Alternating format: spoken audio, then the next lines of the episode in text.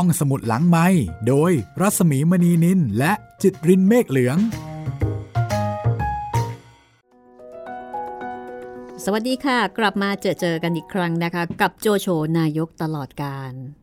หม่อมราชวงศ์คึกฤทธิ์ปราโมทค่ะ สวัสดีคุณจิตริน สวัสดีครับพี่หมี มาถึงตอนที่ 28 แล้วนะคะ เราใช้เวลาอยู่กับเรื่องนี้นานพอสมควร คือโดยขนาดของ Pocket Book เนี่ยปกติแล้วจะประมาณสัก 20 ตอนครับหนังสือสามก๊กเนี่ยถ้าฉบับดั้งเดิมเลย ก็3เล่มโตใช่ๆตอนนี้เท่าที่ดิฉันเห็นล่าสุดนะคะ มีการตีพิมพ์ เหลือ2เล่ม แต่ก็เป็น2เล่มแน่น ๆ นะคะ เล่มโตๆค่ะ แต่ว่าโจโฉนายกตลอดการ แล้วก็เบ้งเฮกผู้ถูกกลืนทั้งเป็นเนี่ยสองเล่มเนี้ยค่ะ ย่อสามก๊ก ฉบับเบอร์เริ่มเทิมสองสามฉบับนี่นะคะ ให้เหลือแค่แค่พ็อกเก็ตบุ๊กความหนาประมาณ 300 กว่าหน้า ดังนั้นก็จะตัดออกไปหลายตอน ที่ไม่เกี่ยวกับโจโฉที่ไม่เกี่ยวกับเบ้งกับเฮเบ้งกเฮกคือเอาโจโฉเป็นตัวตั้ง แล้วก็เอาเบ้งเฮกเป็นตัวตั้งใช่แต่ขณะเดียวกัน เราก็สามารถที่จะรับรู้เรื่องราวในสามก๊กผ่านแกนหลักก็คือชีวิตของโจโฉแล้วก็ชีวิตของเบ้งเฮกครับแต่ทีนี้คุณจิตรินนี่ ก็ช่วยเสริมเพื่อที่จะให้เราเข้าใจรายละเอียดแล้วก็ที่มาที่ไปของตัวละครที่เข้ามาอยู่ในเรื่องนี้ครับนะคะทำให้เราได้รู้มากขึ้นดังนั้นค่ะ ก็ไม่ต้องแปลกใจว่าทำไม Pocket Book เล่มขนาดไม่หนามากสักเท่าไหร่ แต่ว่าเราใช้เวลาอยู่กับเรื่องนี้นี่น่าจะสัก 30 ตอนครับก็เท่ากับว่าเราย่อเรื่องสามก๊กมาไว้ในโจโฉนายกตลอดกาล จะฟังทางไหนก็ได้นะครับ ทั้งทางเว็บไซต์แล้วก็แอปพลิเคชันของไทย PBS Podcast นะครับ ทาง Spotify Podbean Google Podcast แล้วก็ทาง YouTube ด้วยนะครับ พิมพ์คำว่าห้องสมุดหลังใหม่ได้เลย แล้วก็สามารถที่จะพูดคุยติดต่อกันได้ 3 ช่องทางค่ะ ครับผมทางแฟนเพจ Facebook ไทย PBS Podcast แฟนเพจของพี่หมีรัศมีมณีนินแล้วก็ทาง YouTube นะครับ คอมเมนต์ไว้ใต้คลิปได้เลยนะครับ หรืออีกหนึ่งช่องทางนะคะ เจอเจอกันที่ไหนก็ทักทายได้คค่ะรับผม ถ้าเจอกันข้างนอกนะครับ ปรากฏว่าวันก่อนก็ไปเจอคุณผู้ฟังนะคะอืมเข้ามาทักว่า เอ้ย คุณรัศมีหรือเปล่าสตันไปนิดหนึ่งอ๋อใช่ค่ะ เดี๋ยวจะเล่าให้ฟังตอนช่วงกลางก็แล้วกันนะครับแล้วก็ผมคุณผู้ฟังท่านนี้เนี่ยก็ได้เสนอแนะอะไรดี ๆ กับห้องสมุดหลังใหม่ไม่น้อยเลยทีเดียวค่ะอืมครับ เป็นอีกคนหนึ่งที่ฟังรายการขณะทำงานค่ะ เดี๋ยวไว้มาเล่าให้ฟังกันละกันนะคะ เอาละเดี๋ยวเราไปกันต่อเลยกับชีวิตของโจโฉค่ะ หลังจากได้รับยศถาบรรดาศักดิ์สูงส่งมากกับตำแหน่งสูงกว่านี้ไม่มีอุยกองอีกแล้วสูงกว่านี้ก็ห้องเต้ละค่ะครับ ชีวิตของโจโฉหลังจากนี้จะเป็นยังไง ติดตามต่อได้เลยค่ะ โจโฉนายกตลอดการตอนที่ 28 ค่ะ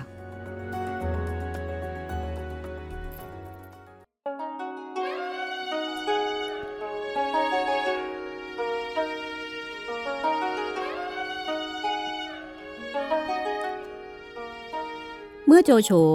ได้รับยศถาบรรดาศักดิ์เต็มที่แล้ว ก็จัดแจงรีพล ยกทัพไปตีเมืองกังตังอีกครั้งหนึ่ง โจโฉยกทัพไปครั้งนี้มิได้ใช้วิธีบุกทะลวงแบบสายฟ้าแลบ อย่างที่เคยใช้มาก่อน แต่ไปอย่างทัพกษัตริย์ ค่อยเดินค่อยไป กว่าจะถึงแดนเมืองกังตังก็เป็นเวลาช้านาน สุนกวนรู้ตัวทัน จึงได้มาดักอยู่ที่ชายแดน พอโจโฉไปถึงก็ปะทะกับทหารฝ่ายซุนกวน ได้รบพุ่งกันเป็นสามารถ โจโฉไปถึงใหม่ ยังไม่ทันตั้งตัวติด จึงต้องถอยไปตั้งค่าย ห่างจากสมรภูมิแห่งแรกทางประมาณ 500 เส้น แต่นั้นมา ซุนกวนก็ให้ยกทหารมาตีค่ายโจโฉได้รบพุ่งติดต่อกันเป็นเวลาเดือนเศษ รบกันแบบไม่มีใครแพ้ชนะ จนกระทั่งล่วงเข้าปีใหม่ เป็นฤดูฝน ฝนตกชุกหนัก การรบพุ่งกระทำได้โดยยาก ทหารที่ต้องมาอยู่ในสนามรบนั้น ต่างได้รับทุกขเวทนาด้วยกันทั้งสองฝ่ายซุนกวนจึงมีหนังสือไปถึงโจโฉความว่า ตัวเรากับมหาอุปราช ก็เป็นข้าราชการของพระเจ้าเฮียนเต้ พระเจ้าเฮียนเต้ ตั้งให้ท่านเป็นเสนาบดีผู้ใหญ่ ควรที่ท่านจะช่วยทำนุบำรุงแผ่นดิน ให้อาณาประชาราษฎรอยู่เย็นเป็นสุข และกลับยกกองทัพมาทำอันตรายแก่เรา ให้อาณาประชาราษฎรได้รับความเดือดร้อน ทั้งนี้ผิดประเพณีเสนาบดีผู้ใหญ่ ประการหนึ่ง ก็เป็นฤดูฝน ทหารทั้งปวงได้ความยากลำบากนัก ขอท่านได้ยกกองทัพกลับไปเถิด แม้จะขืนอยู่ทำการสืบไป ก็จะมีภัยถึงตัวท่าน โจโฉนั้น ใจจริงแล้ว พอเข้าหน้าฝนเห็นทหารได้รับความยากลำบาก ก็อยากจะยกกองทัพกลับอยู่ แต่พอได้รับหนังสือซุนกวน ซึ่งถึงแม้ว่าจะแกมขู่ แต่ก็ยังยอมอยู่ในหนังสือนั้นว่า โจโฉเป็นมหาอุปราชและเสนาบดีผู้ใหญ่ โจโฉก็ถือเอาว่าซุนกวนยอมรับรองฐานะรัฐบาลกลาง จึงให้เลี้ยงดูผู้ถือหนังสือ แล้วยกทัพกลับเมืองฮูโต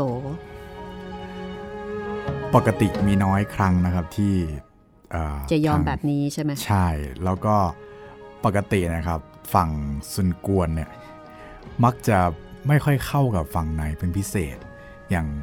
รอบที่แล้วเข้ากับเล่าปี ก็เพราะว่าโดนยุโดนของเวงยุอะเนาะแล้วหลังจากเนี้ยก็จะมีบางครั้งที่เข้ากับโจโฉเหมือนกันครับ คือ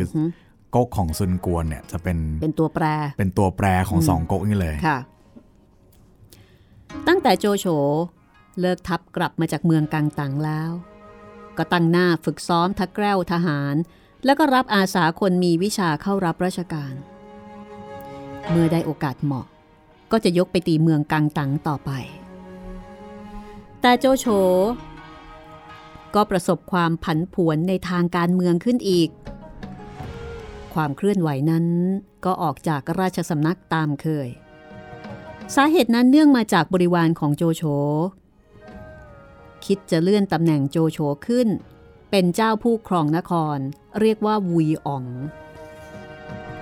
แต่ซุนฮิวผู้เป็นญาติกับซุนฮก ตักเตือนไว้ ครั้นโจโฉถามซุนฮิวว่าจะเป็นเหมือนซุนฮกอีกหรือซุนฮิวก็เข้าใจว่าโจโฉโกรธ ก็บังเกิดความเสียใจถึงกับเจ็บไข้ลง แล้วก็ตรอมใจตายซุนฮิวกับซุนฮกเนี่ยครับ น่าเสียดาย เพราะว่าโดยลำพังของทั้งสองคนเนี่ยรับใช้พระเจ้าเฮนเต้แล้วก็ยอมรับการเป็น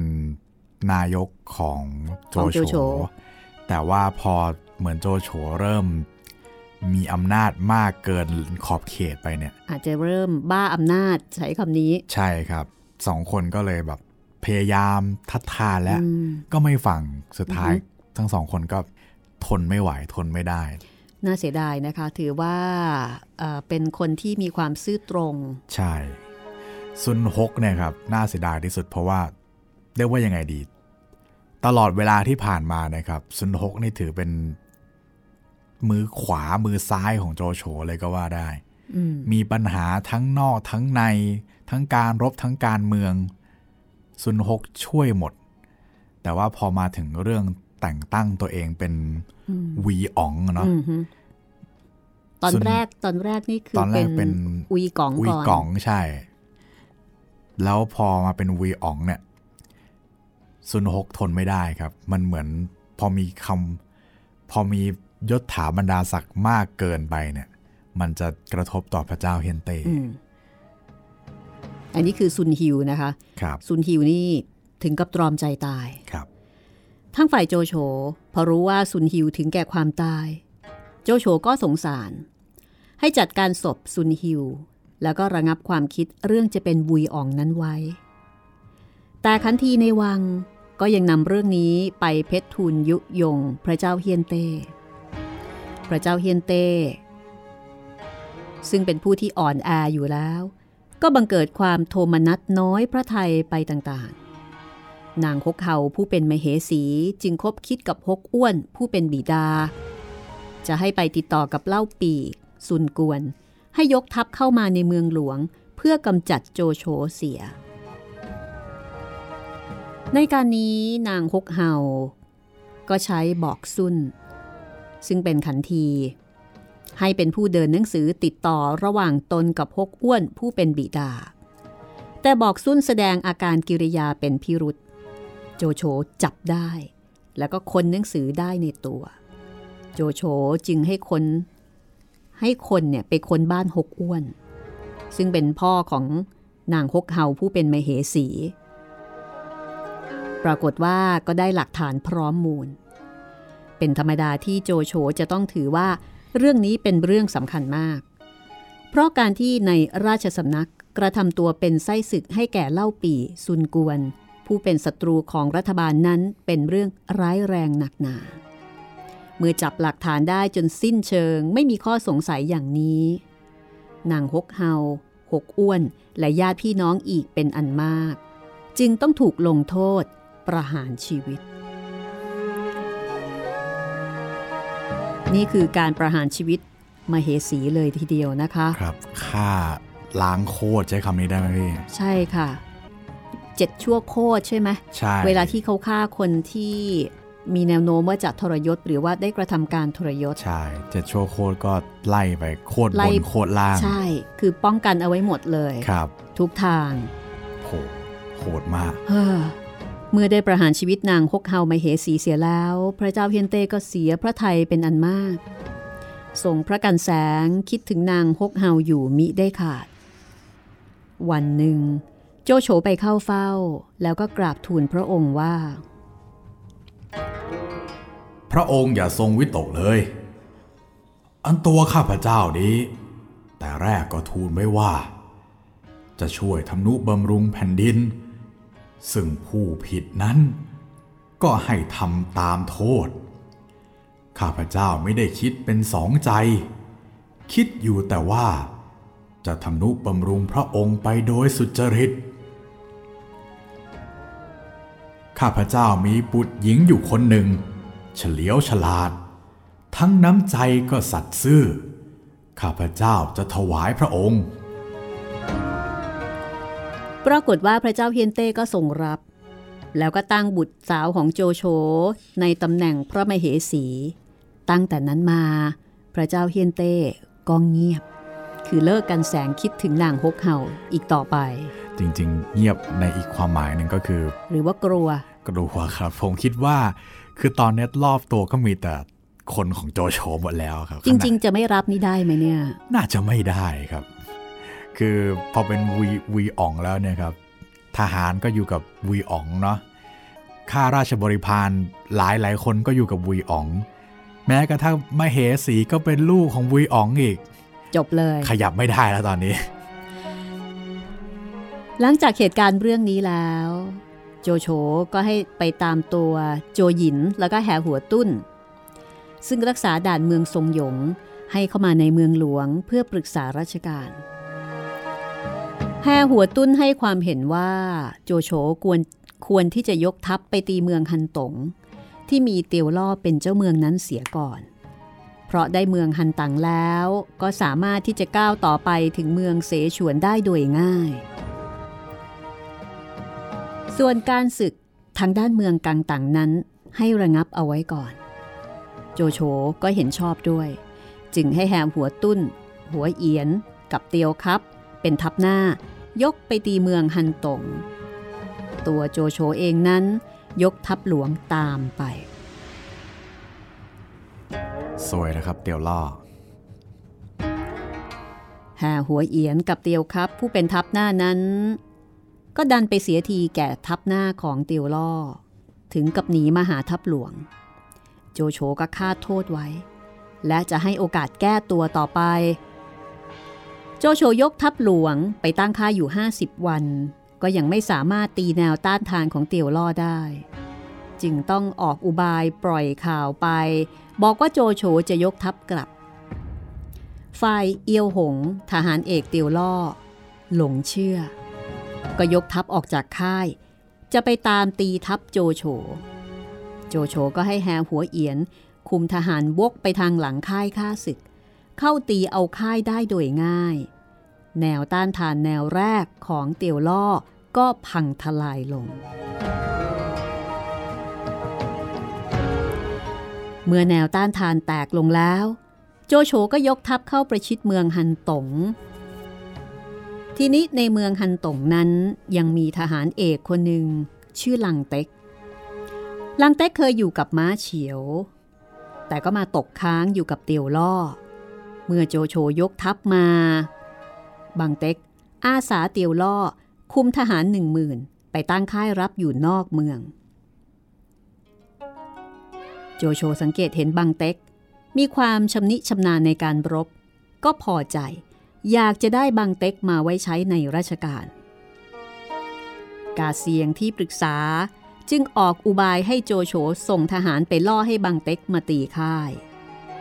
แล้วให้โจโฉทำหนีออกจากค่าย ปล่อยให้บังเต็กเข้าค่ายได้ ในค่ายนั้น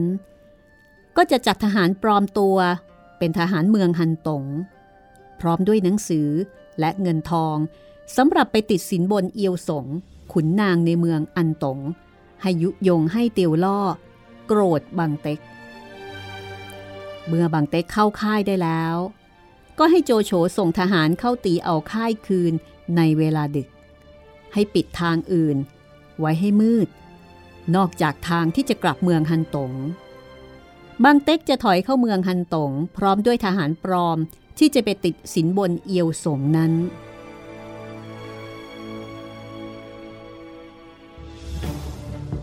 กลอุบายของกาเซียงเป็นผลสำเร็จทุกประการ ทหารปลอมเข้าไปติดสินบนเอียวสงได้ เอียวสงก็ยุยงให้เตียวล่อผิดใจกับบางเต็ก ครั้นรุ่งขึ้นอีกวันหนึ่งบางเต็กออกมารบแก้ตัว โจโฉจับตัวบางเต็กได้ก็ปล่อยไป บางเต็กจึงยอมอ่อนน้อม สมัครเข้ารับใช้โจโฉแต่โดยดี งานนี้โจโฉจึงได้ทหารเอกเพิ่มขึ้นอีกคนหนึ่ง วิธีการแบบจับแล้วปล่อยนะครับ มีหลายครั้งในสามก๊กเลย แล้วก็ทำให้อีกฝั่งหนึ่งที่ได้รับการปล่อยตัวไปเนี่ย ก็กลับมาเป็นพวกของตัวเอง ถ้าใครได้ฟังตอนของ เบ้งเฮกเนะครับ ลองไปฟังได้นะคะ มีอยู่ 8 ตอนครับค่ะแล้วก็มีกลยุทธ์การจับแล้วปล่อยของคงเบ้งเนี่ยอืมที่ทำกับเบ้งเฮกเนี่ยค่ะหลายครั้งเลยทีเดียว ให้ตายใจ ใช่ จนแบบว่า โอ้โห นี่เราเขาไว้ชีวิตเราขนาดนี้เราค่ะยอมเขาเถอะ เหมือนอย่างครั้งหนึ่งที่เตียวหุยแสดงปัญญาเอา ไม่ค่อยได้พูดถึงนะพี่เตียวหุยนี่จะแสดงปัญญาน้อยมาก ส่วนใหญ่เตียวหุยนี่จะออกไปในแนว การใช้กำลัง ใช่ครับ มีครั้งหนึ่งผมจำไม่ได้แล้วว่าไปตีเมืองอะไรเหตุการณ์ไหน แต่ว่า ครั้งเนี้ยต้องปะทะกับแม่ทัพเท่าคนหนึ่งชื่อว่าเงียมหงัน เตียวหุยเนี่ยก็จับแม่ทัพเงียมหงันมาได้นะครับ โดยการใช้กลยุทธ์ครั้งแรกๆของ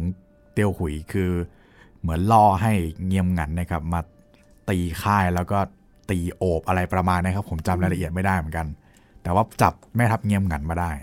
ตอนแรกก็จะฆ่าแม่ทัพเงียมหงันทิ้งคล้ายๆจะปล่อยกลับไป แม่ทัพเงียมหงันเนี่ยก็เลยรู้สึกว่าเออซาบซึ้งใจเอ่อเตียวหุยเหมือนกันเนาะหลังจากนั้นแม่ทัพเงียมหงันก็มาเข้ากับเล่าปีครับ แล้วแม่ทัพเงียมหงันเนี่ยครับก็เป็นคู่ซีของแม่ทัพฮ่องตงเพราะว่าอายุใกล้กันอืมก็กลายเป็นสองผู้เฒ่าที่แบบ ไปไหนไปกันเลยคราวนี้ ทีนี้เมื่อได้ตัวบางเต็กแล้ว โจโฉก็ส่งกำลังเข้าตีเมืองฮันตง ถึงกับแตกไป พอเมืองฮันตงแตก เตียวล่อ เป็นคนที่มีใจซื่อต่อรัษฎรหนีไปแต่ตัว อย่างที่คุณจิตรินได้เล่าไปก่อนหน้านี้ที่สปอยไปว่า เตียวล่อนั้นมิได้ทำลายยุ้งฉาง แล้วก็ทรัพย์สิ่งของสำหรับเมือง ครับผม เพราะเกรงรัษฎรจะเดือดร้อน เมื่อโจโฉเห็นติวล่อปฏิบัติดังนี้ก็เห็นใจ เพราะโจโฉนั้นใจรักผู้ที่ซื่อสัตย์ต่อรัษฎรเป็นหนักหนา เมื่อทราบข่าวว่าเตียวลอดหนีไปอยู่เมืองปาตง ก็ให้คนถือหนังสือไปเกลี้ยกล่อม เตียวล่อยังเกรงใจโจโฉอยู่ จึงมิยอมมาโจโฉก็ยกตามไปตีเมืองป้าตงได้อีก โดยมีเอียวสงเป็นไส้ศึก เมื่อจับตัวเตียวล่อได้โจโฉก็ไม่ได้ทำอันตราย กลับสรรเสริญเตียวล่อเป็นอันมาก แล้วก็แต่งตั้งเตียวล่อให้เป็นเจ้าเมืองปาตงต่อไป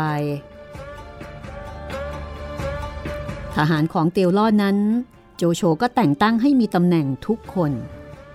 ส่วนเอียวสงผู้รับสินบนแล้วก็เป็นไส้ศึกนั้น โจโฉให้ตระเวนแล้วฆ่าเสีย มิให้ใครเอาเป็นเยี่ยงอย่างอืมก็บทโหดของโจโฉนะครับ กลายเป็นว่า คนที่คิดจะเอาใจโจโฉกลับถูกฆ่านะคะ แต่คนที่ทำตามหน้าที่ของตัวเองอย่างซื่อตรงแม้ว่า อาจจะต่อต้านโจโฉหรือว่าอยู่ฝ่ายตรงข้ามโจโฉ แต่โจโฉกลับนับถือน้ำใจ ทีนี้เมื่อโจโฉได้เมืองฮันตงเรียบร้อยแล้วซูมาอี้ผู้เป็นนายทหารชั้นผู้น้อยอืมอยู่ในกองทัพโจโฉก็นำข้อเสนอขึ้นมา เขามาแล้วครับซูมาอี้นะคะ บอกให้โจโฉยกไปตีเอาเมืองเสฉวนของเล่าปี โจโฉเห็นข้อเสนอของซูมาอี้ก็ไม่สู้จะเต็มใจ ปรารบขึ้นว่า อันธรรมดาคนนี้ เดิมคิดว่าจะหาแต่หนึ่ง ครั้นได้หนึ่งแล้ว ก็คิดกำเริบจะหาสองต่อขึ้นไปเพราะโลภแต่ได้เมืองฮันตงแล้ว ยังไมิหนำซ้ำ จะไปตีเอาเมืองเสฉวน ซึ่งเป็นทางกันดานอีกเล่า แต่ปรากฏว่า นายทหารส่วนมาก เห็นว่าข้อเสนอของซูมาอี้นั้น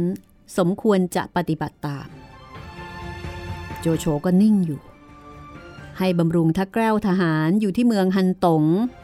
ยังไม่ยกกลับไปยังเมืองฮูโต จะกล่าวถึงเล่าปี พอได้ข่าวว่า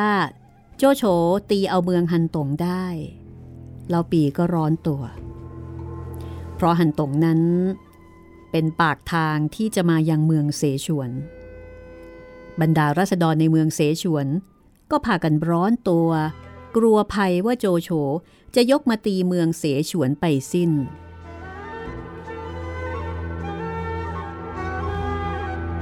เล่าปีสิ้นคิดเข้า ก็หันหน้าเข้าปรึกษาคงเบ้งคงเบ้งจึงออกอุบาย ให้เล่าปีมีหนังสือไปถึงซุนกวน ขอให้ซุนกวนยกทัพไปตีเมืองหับป๋า อันอยู่ในแดนเมืองฮูโต โดยมีเงื่อนไขว่า ถ้าซุนกวนยกไปตีเมืองหับป๋า เล่าปีก็จะยกไปตีเมืองฮันตง ได้เมืองฮันตงแล้ว เล่าปีก็จะยกเมืองเกงจิ๋วและเมืองขึ้นอีกสองเมืองให้แก่ซุนกวน เมื่อสุนกวนได้รับหนังสือจากเล่าปี ก็รู้ทันเหมือนกันว่า เล่าปีต้องการให้ตนยกไปตีเมืองหับป่า เพื่อดึงโจโฉไปเสียจากเมืองเสฉวน แต่อารามที่อยากได้เมืองเกงจิ๋วคืน และด้วยความเชื่อมั่นว่า ตนเองจะสามารถตีเอาเมืองหับป่าได้ สุนกวนจึงเคลื่อนพลจากเมืองกังตัง ไปถึงเมืองอ้วนเสีย ก็ตีเอาเมืองอ้วนเสียได้ แล้วยกพลต่อไปจนถึงเมืองหับป่า ช่วงนี้ก็จะเริ่มช่วงของศึกที่หับป่านะครับ ยุทธการที่หับป่า จะเป็นช่วงที่โจโฉต้องมาสู้กับซุนกวนอีกครั้งหนึ่ง แต่รอบนี้ไม่มีจิวยี่แล้วนะครับซุนกวนอืมชื่อเมืองพิลึก หับป่าหับนะคะป่าครับ เมืองหับป่านั้น โจโฉได้แต่งตั้งให้เตียวเลี้ยวทหารเอก อยู่รักษาเมือง พอซุนกวนยกมาล้อมเมืองไว้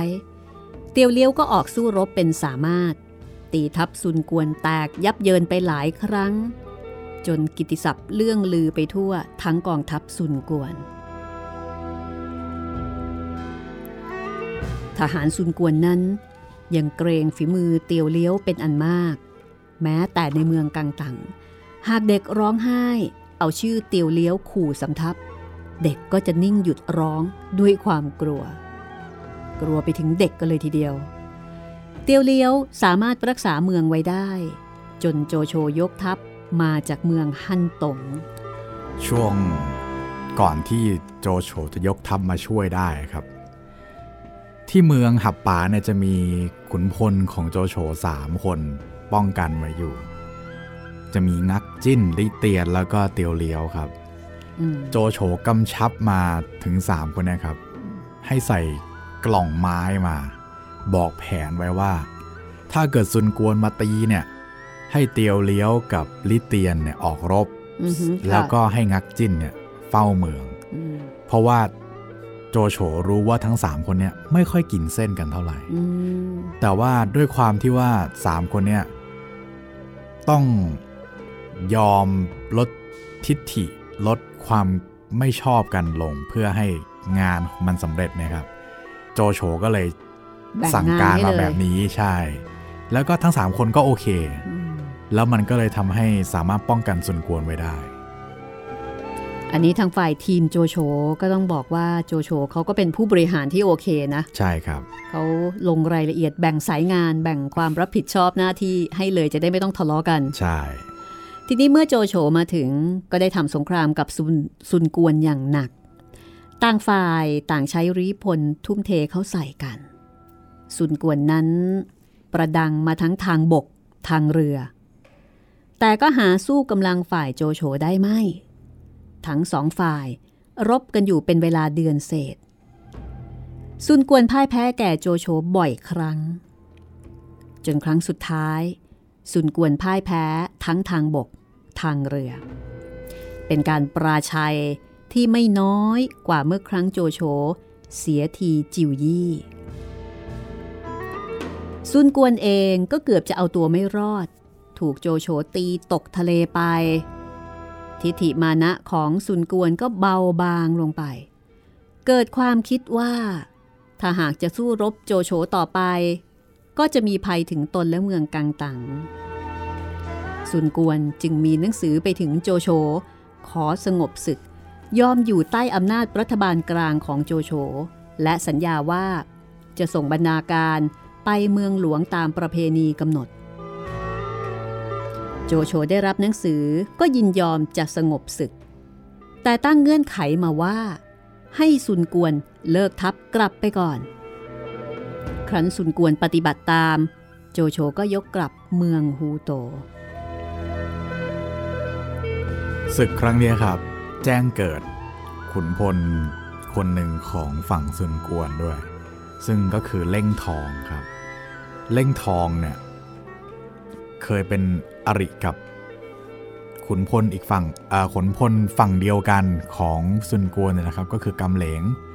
ถ้าใครจำได้ก็คือกำเหลงเนี่ยเคยเป็นโจรสลัดมาก่อนอ๋อ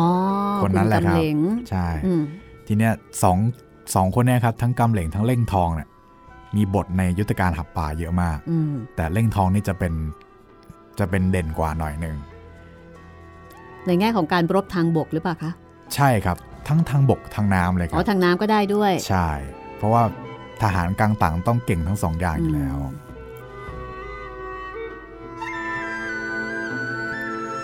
เดี๋ยวเราพักเอาไว้ตรงนี้สักครู่หนึ่งก่อนกันละกันนะคะ ตอนต่อไปค่ะ มาติดตามว่า โจโฉกลับเมืองฮูโต พร้อมด้วยชัยชนะอย่างภาคภูมิ แล้วหลังจากนั้นนะคะ โจโฉซึ่งตอนนี้ต้องบอกว่าบริบูรณ์ ในอำนาจวาสนา ใช่ แบบสูงสุดเลยทีเดียว ครับ คือมากกว่านี้ก็ฮ่องเต้แล้วล่ะ แล้วก็ไม่แน่ด้วยนะคะว่าฮ่องเต้เองเนี่ย คือไม่แน่ด้วยว่าฮ่องเต้เนี่ยอยู่ในฐานะที่สูงกว่าโจโฉจริงอืมๆอาจจะสูงกว่าแค่ยศศักดิ์เท่านั้นใช่เอง แต่ที่แน่ ๆ โจโฉก็ต้องบอกว่าอำนาจล้นฟ้านะตอนนี้ ล้นฟ้าล้นเมือง เดี๋ยวเราพักกันแป๊บหนึ่งค่ะ เดี๋ยวช่วงหน้ากลับมาตามติดชีวิตโจโฉนายกตลอดการกันต่อ หม่อมราชวงศ์คึกฤทธิ์ปราโมทค่ะ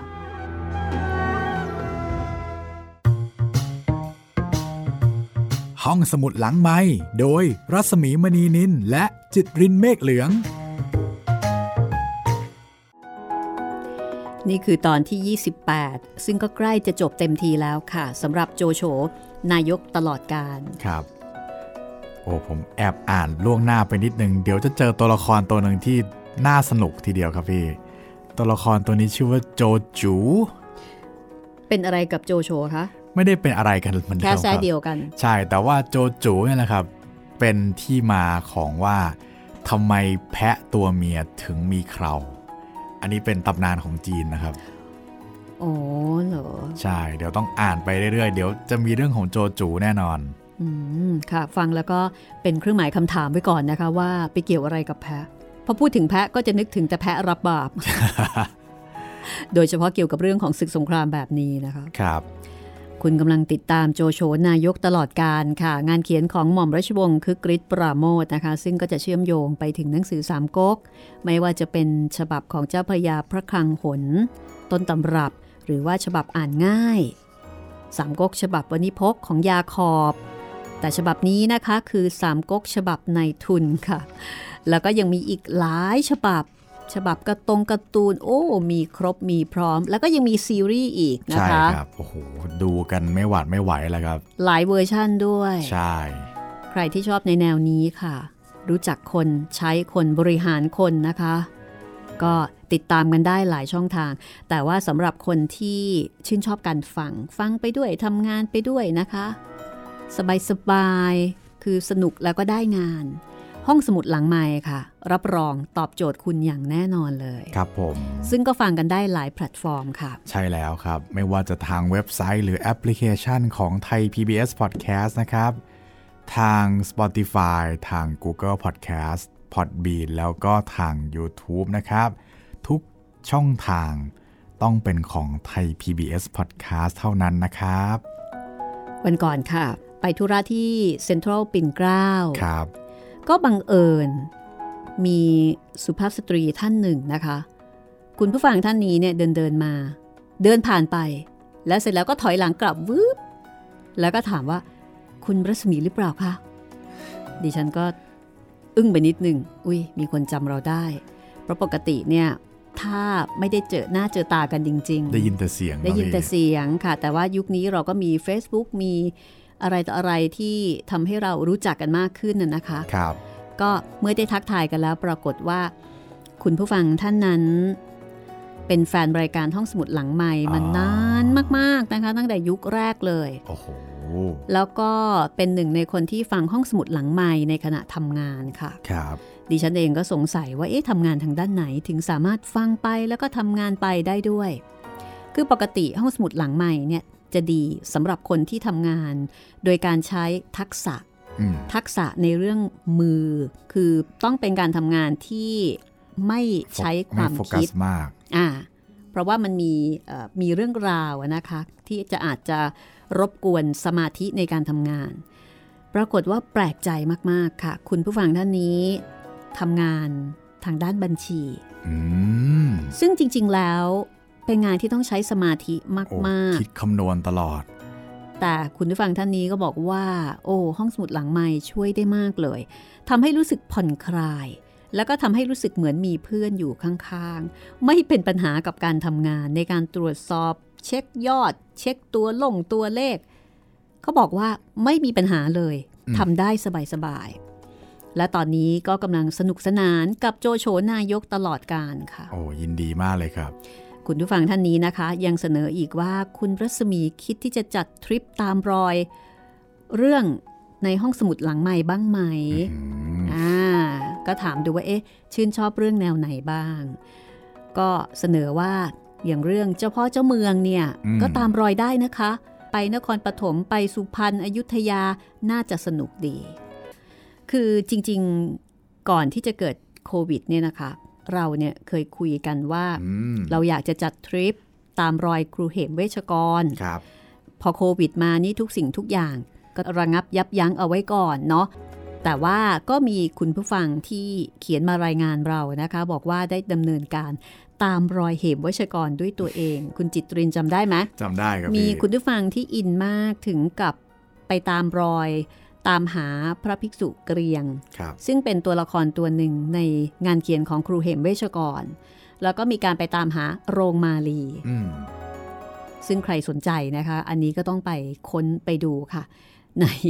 ซีรีส์ ปีศาจของไทยของครูเหมเวชกร คือจะบอกว่ามีคนที่อินแล้วก็ไปตามรอย เพราะอยากรู้ว่าตัวละครที่ครูเหมพูดถึง มีจริงหรือเปล่า ถูก แล้วก็สถานที่ที่ครูเหมเอ่ยถึงเนี่ยมีจริงไหม ตอนนั้นเราก็คิดกันว่าเนี่ยแหละค่ะ จะพาคุณผู้ฟังเที่ยวใกล้ๆนะคะ แถวๆเนี่ยอยุธยา สุพรรณอ่างทองนะคะชนบุรี ก็เอาเป็นว่ารับข้อเสนอนะคะ ขอเพียงให้สถานการณ์เป็นใจกับเรากว่านี้สักนิดหนึ่ง เดี๋ยวรออีกสักพักใหญ่ ๆ นะคะ ถ้ามีโอกาสเราคงได้เจอกันในงานกิจกรรมของห้องสมุดหลังใหม่ แล้วก็สำหรับคุณผู้ฟังท่านอื่น ๆ ค่ะ ถ้าอยากจะให้ทางรายการห้องสมุดหลังใหม่ทางไทย PBS จัดกิจกรรมตามรอย ตัวละครเรื่องไหน หรือว่ามีการพบปะเจอเจอกันเป็นกิจกรรมมตติ팅ก็สามารถที่จะนำเสนอมาได้เลยนะคะ 3 ช่องทางของการติดต่อกันค่ะ ครับผมทั้งทางแฟนเพจ Facebook ไทย PBS Podcast นะครับ แฟนเพจของพี่หมีรัศมีมณีนิน แล้วก็ทาง YouTube ก็คอมเมนต์ไว้ได้เลยนะครับ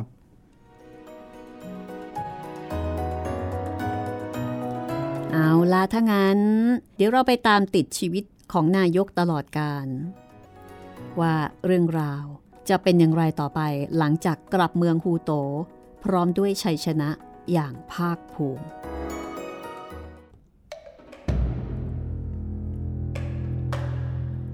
โจโฉกลับเมืองฮูโตด้วยชัยชนะอย่างภาคภูมิ เมืองฮันตงที่แข็งเมืองอยู่ ก็ตีเอาได้ ซุนกวนผู้ครองเมืองกังตัง อันเป็นแคว้นใหญ่นั้นก็ยอมอยู่ใต้อำนาจ เพราะฉะนั้น ตอนนี้ก็ยังเหลือ แต่เล่าปี ผู้ลื่นดุดปลาไหล ไปหลบซ่อนอยู่หน้าเมืองเสฉวน เป็นเสี้ยนหน้ำอีกอันเดียวของแผ่นดินจีน ตามความหวังของโจโฉนั้น ได้ก่อรูปรวมสำเร็จโดยสมบูรณ์ขึ้นแล้ว เล่าปีเท่านั้นที่ยังคงเหลือ เล่าปีเป็นต้นเหตุแห่งความร้าวรานอยู่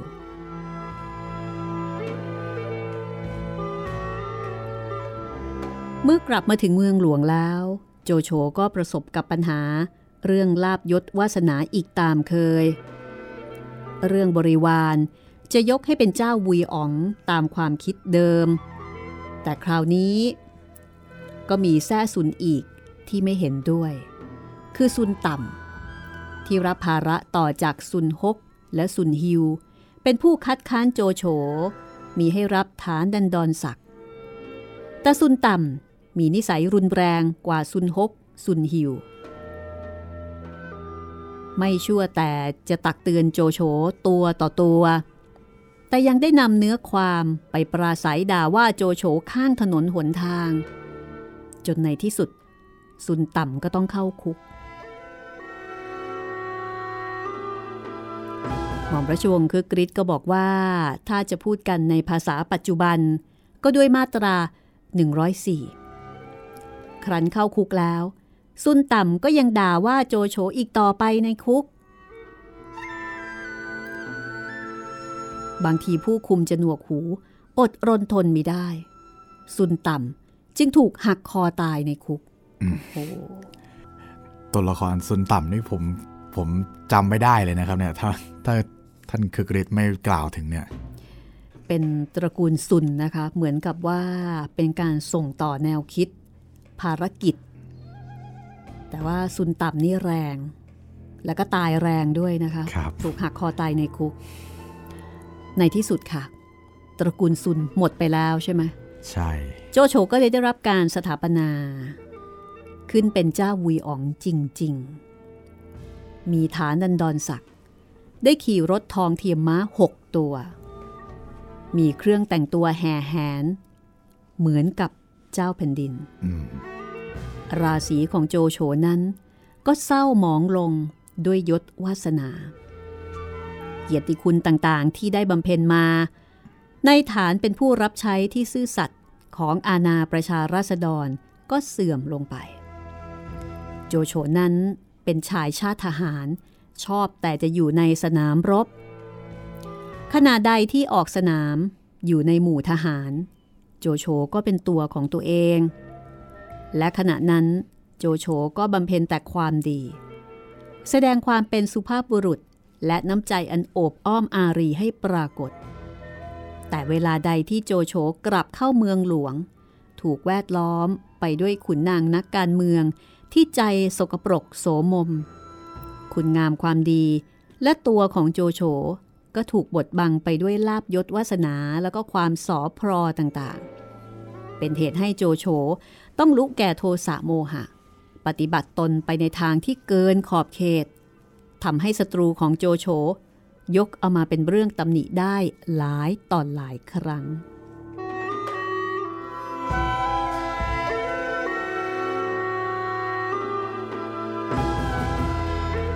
เมื่อโจโฉได้รับการสถาปนาเป็นเจ้าวุยอ๋องแล้ว ขณะนั้นก็เป็นเวลาว่างราชการศึกสงคราม โจโฉก็เหมือนกับผู้มีบุญทั้งหลาย มีความรู้ประจำตัวอยู่ว่า ทหารนั้นจะอยู่ในระเบียบวินัยอันดีในเวลาที่มีศึกสงคราม หากความสงบเกิดขึ้น ทหารก็จะว่าง และถ้าทหารว่าง ก็จะคิดรัฐประหาร หรือก่อเหตุอันธพาลต่างๆ ให้เป็นที่เดือดร้อนแหมอันนี้พูดถึงใครหรือเปล่าครับท่านเกเรนคงมีทุกยุคนะ ครับผม ดังนั้นเพื่อมีให้ทหารอยู่ว่างนะ โจโฉจึงส่งทหารไปอยู่เมืองเงียบกุนอันเป็นเมืองแดนต่อแดน แล้วให้ทำนุบำรุงสร้างเมืองนั้นขึ้นใหม่ ให้เป็นเกียรติต่อไปในภายหน้า หางานให้ทหารทำซะ ครับ และณเมืองเงียบกุนนั้น โจโฉก็ให้สร้างที่พักขึ้นสำหรับตน มีขนาดใหญ่โตเพียงปราสาทราชวัง เมื่อสร้างเมืองเงียบกุนเสร็จแล้ว โจโฉก็ให้มีคำสั่งไปยังหัวเมืองต่างๆ ให้จัดส่งต้นไม้ ดอกไม้มาปลูกไว้ยังเมืองเงียบกุนสำหรับซุนกวนผู้เป็นเจ้าเมืองที่มายอมขึ้นด้วยใหม่นั้น โจโฉให้มีหนังสือ ไปขอส้มเมืองกังตังคือส้มจีน เมื่อสุนกวนรับแจ้งในหนังสือ เขาขอส้มมา ก็จัดส้มให้ ให้ไปห้าสิบหาบ ให้ลูกหาบหาบส้ม ไปเมืองเงียบกุนพอไปถึงกลางทาง ลูกหาบทั้งปวงนั้นเหนื่อย ก็นั่งหยุดพักอยู่ที่เนินเขาแห่งหนึ่ง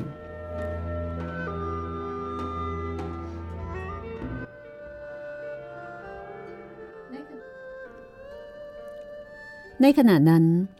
มีชายผู้หนึ่งออกมาจากหุบเขา ชายผู้นี้ ก็มีลักษณะพิเศษอีกแล้ว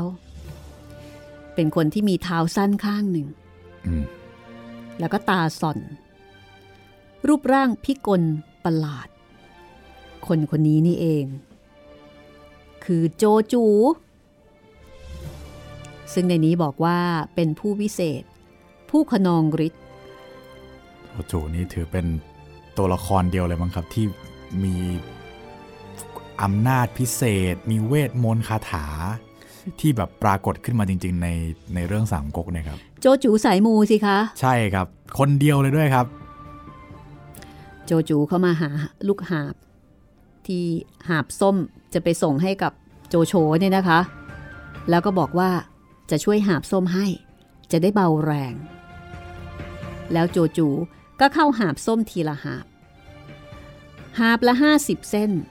จนครบห้าสิบหาบ หนังสือสามก๊กบอกอย่างนี้ค่ะ ทั้ง 50 หาบ เป็นหนทาง 500 เส้นด้วยกัน แต่ความจริงโจจูเดินทางถึง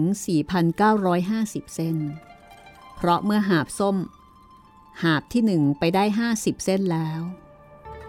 ต้องเดินกลับมาเอาหาบที่สองอีก 50 เส้น แล้วก็ทำเช่นนั้นเรื่อยไปจนถึงหาบที่ 50 คือต้องเดินย้อนมาอีก เมื่อหาส้มเสร็จเรียบร้อย โจจูก็สั่งไปถึงโจโฉบ้า โจจูอันเป็นชาวบ้านเดียวกันคำนับมาถึงวีอ๋อง แล้วโจจู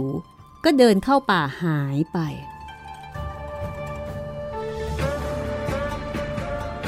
ฝ่ายลูกหาบทั้งนั้น เมื่อรับส้มมาจากโจจูแล้ว ก็รู้สึกว่าส้มเบาไปกว่าเก่า พากันหาไปถึงเมืองเงียบกุ่นโจโฉ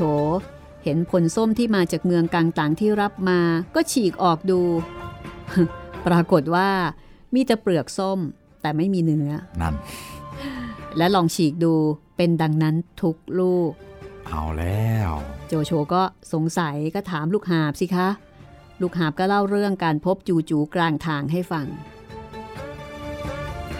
พอดีนายประตูมาบอกว่า โจจูจะขอเข้าพบ มาได้จังหวะพอดีเลย โจโฉก็เลยเชิญตัวให้เข้ามา พอโจจูเข้ามา โจโฉก็ไต่ถามถึงเรื่องส้ม โจจูก็ตอบว่า ธรรมดาส้มนั้นก็ต้องมีเนื้อ จะไม่มีได้ยังไง แล้วโจจูก็เอาส้มมาฉีกออกให้โจโฉดู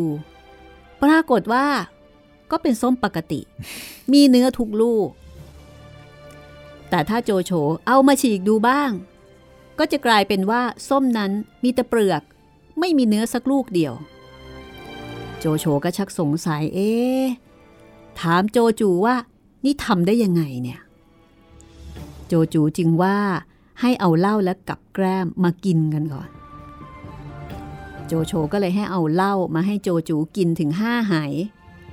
ห้าไหผ่านไป โจจูก็ยังไม่เมา กินเหล้าแล้วก็กินแพะแกล้มเหล้าเข้าไปอีกหนึ่งตัว นอกจากไม่เมาแล้ว ยังไม่อิ่มอีกโอ้โหแพะตัวหนึ่งเลยนะเหล้าห้าไหโจโฉชักเลื่อมใส ก็ถามโจจูบอกว่า นี่ไปเรียนวิชาเหล่านี้มาจากไหน โจจูก็ตอบว่า ต้องไปจำศีลภาวนาอยู่ในป่า จึงจะรู้ แล้วก็เตือนโจโฉว่า ยศศักดิ์นั้น ยิ่งมีมากเท่าไหร่ ก็ยิ่งโง่ลงเท่านั้น ขนาดจะปอกส้มเข้าปากยังทำไม่ได้เลย ถ้าโจโฉอยากมีปัญญากว้างขวาง ขอให้ละยศศักดิ์วาสนาลาออกจากนายกรัฐมนตรีเสีย ไปจำศีลเป็นฤาษีอยู่ด้วยกันในป่า แล้วจะสอนวิชาผู้วิเศษให้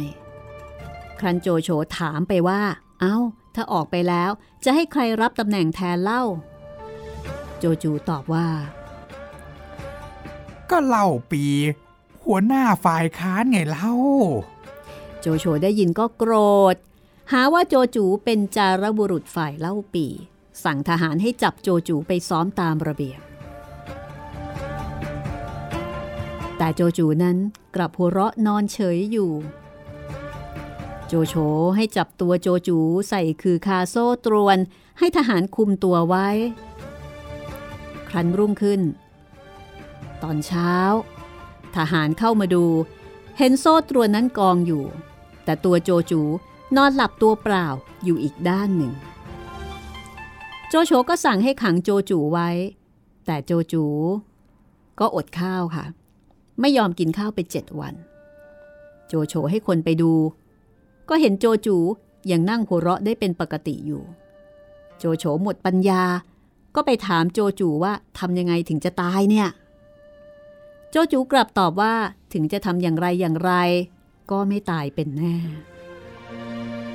ผู้วิเศษครับ จะว่าไปก็เหมือนนักมายากลเลยนะเนี่ย โอ้โห อันนี้มันยิ่งกว่ามายากลดิครับพี่ มายากลคงทำไม่ได้ขนาดนี้ ตกลงเขามีคาถาจริง ๆ เหรอ ผมเป็นว่ามีผู้วิเศษจริง ๆ เหรอ ผมว่าจริง เดี๋ยวพี่หมีเห็นเหตุการณ์ที่ทำให้แพะตัวเมียมีเคราแล้วพี่หมีจะเข้าใจ สรุปว่าไม่ได้เป็นนักมายากลนะ ครับ ครั้นถึงวันที่โจโฉฉลองทำเนียบใหม่ ขณะที่กำลังเลี้ยงขุนนางโจจูก็ไปปรากฏตัว แล้วก็แสดงกลต่างๆให้ดูก้นของโจจูนั้นหม่อมราชวงศ์คึกฤทธิ์ก็บอกว่า แขกตามเมืองท่าเดี๋ยวนี้ก็แสดงได้ เป็นต้นว่าเขียนรูปมังกร แล้วฉีกกระดาษล้วงเอาตับสดๆออกมา หรือว่าเรียกเอากระถางดินมาตั้ง แล้วก็เอาผ้าคลุม ว่าคาถาพึมพำพึมพำพอเปิดออกมาก็มีต้นโบตันขึ้นอยู่ แล้วเอาผ้าคลุมเสกตีไปอีกจนโบตันออกดอก เมื่อโจจูแสดงกลวุ่นวายหนักขึ้น โจโฉก็ตวาดเอา โจจูจึงเอาจอกสุราคว้างไป กลายเป็นนกกระเรียน บินว่อนอยู่เหนือศีรษะโจโฉ จากนั้นโจจูก็หายตัวไปอืมในขณะนั้น ทหารยามารายงานว่า โจจู ออกประตูเมืองเดินทางไปแล้ว โจโฉกลัวโจจู จะทำอันตรายด้วยอาคม ก็สั่งให้เขาถูขี่ม้าออกติดตาม เขาถูตามไปเห็นโจจูเดินอยู่ แต่จะควบม้าอย่างไร ก็ตามไม่ทัน ในที่สุด โจจูหายไปในฝูงแพะ ซึ่งเด็กเลี้ยงอยู่ข้างทาง เขาทูก็ให้จับแพะนั้นตัดหัวเสียทั้งฝูง แล้วกลับมารายงานแก่โจโฉฝ่ายเด็กเลี้ยงแพะ เห็นแพะตายหมด ก็นั่งร้องไห้ โจจูก็ปรากฏกาย บอกให้เด็กเอาหัวแพะต่อกับตัวแพะ ครั้นเด็กเชื่อก็ทำตาม แพะก็กลับมีชีวิตขึ้นมาอย่างเก่า ความตอนนี้หนังสือสามก๊กว่าไว้ว่า แต่ก่อนนั้น แพะตัวเมีย ไม่มีเขาและหนวด เมื่อเด็กลำดับเข้านั้นไมิได้พิจารณา ศีรษะแพะตัวผู้ลำดับเข้ากับแพะตัวเมีย ศีรษะแพะตัวเมียลำดับเข้ากับแพะตัวผู้ แพะตัวเมียจึงมีเขาและหนวดจนถึงทุกวันนี้